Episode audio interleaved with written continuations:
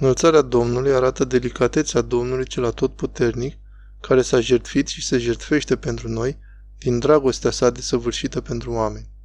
Să reflectăm puțin.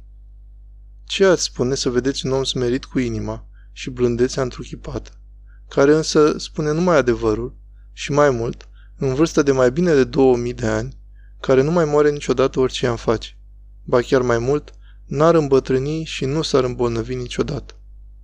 Oare ce ar spune cei ce l-au răstignit și care îl răstignesc, printre care suntem și noi, desigur, dacă nu ar mai putea scăpa de lumina adevărului și a iubirii sale, fără să fie însă pregătiți pentru aceasta?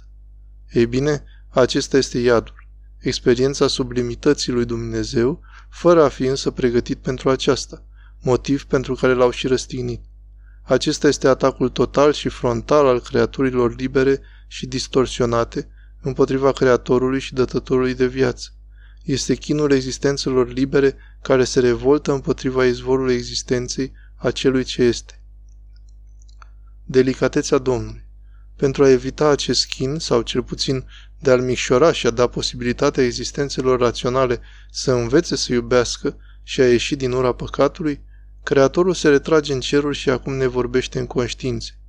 Ce delicatețe și ce smerenie mai mare poate fi? Cel atotputernic se retrage din fața celor care sunt creați din nimic și sunt nimici, rămânând totuși în inimile celor care îl iubesc, celor care îl doresc.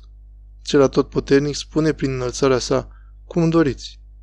Odată cu înălțarea sa, Domnul a înălțat și firea noastră, a îndumnezeit-o. Deci, în loc să se răzbune pe neputința noastră ca civilizații de a-l primi, ne-a dat cel mai mare dar posibil. Într-adevăr, delicatețea Domnului depășește cu mult capacitatea noastră de primire. Și atunci, ce-i de făcut? Acum avem timp să învățăm să iubim, cu ajutorul celui ce ne șoptește în conștiință. Acest timp se termină când murim, căci în clipa în care vom muri, vom vedea față către față pe judecătorul pe care l-am alungat cu comportamentul nostru.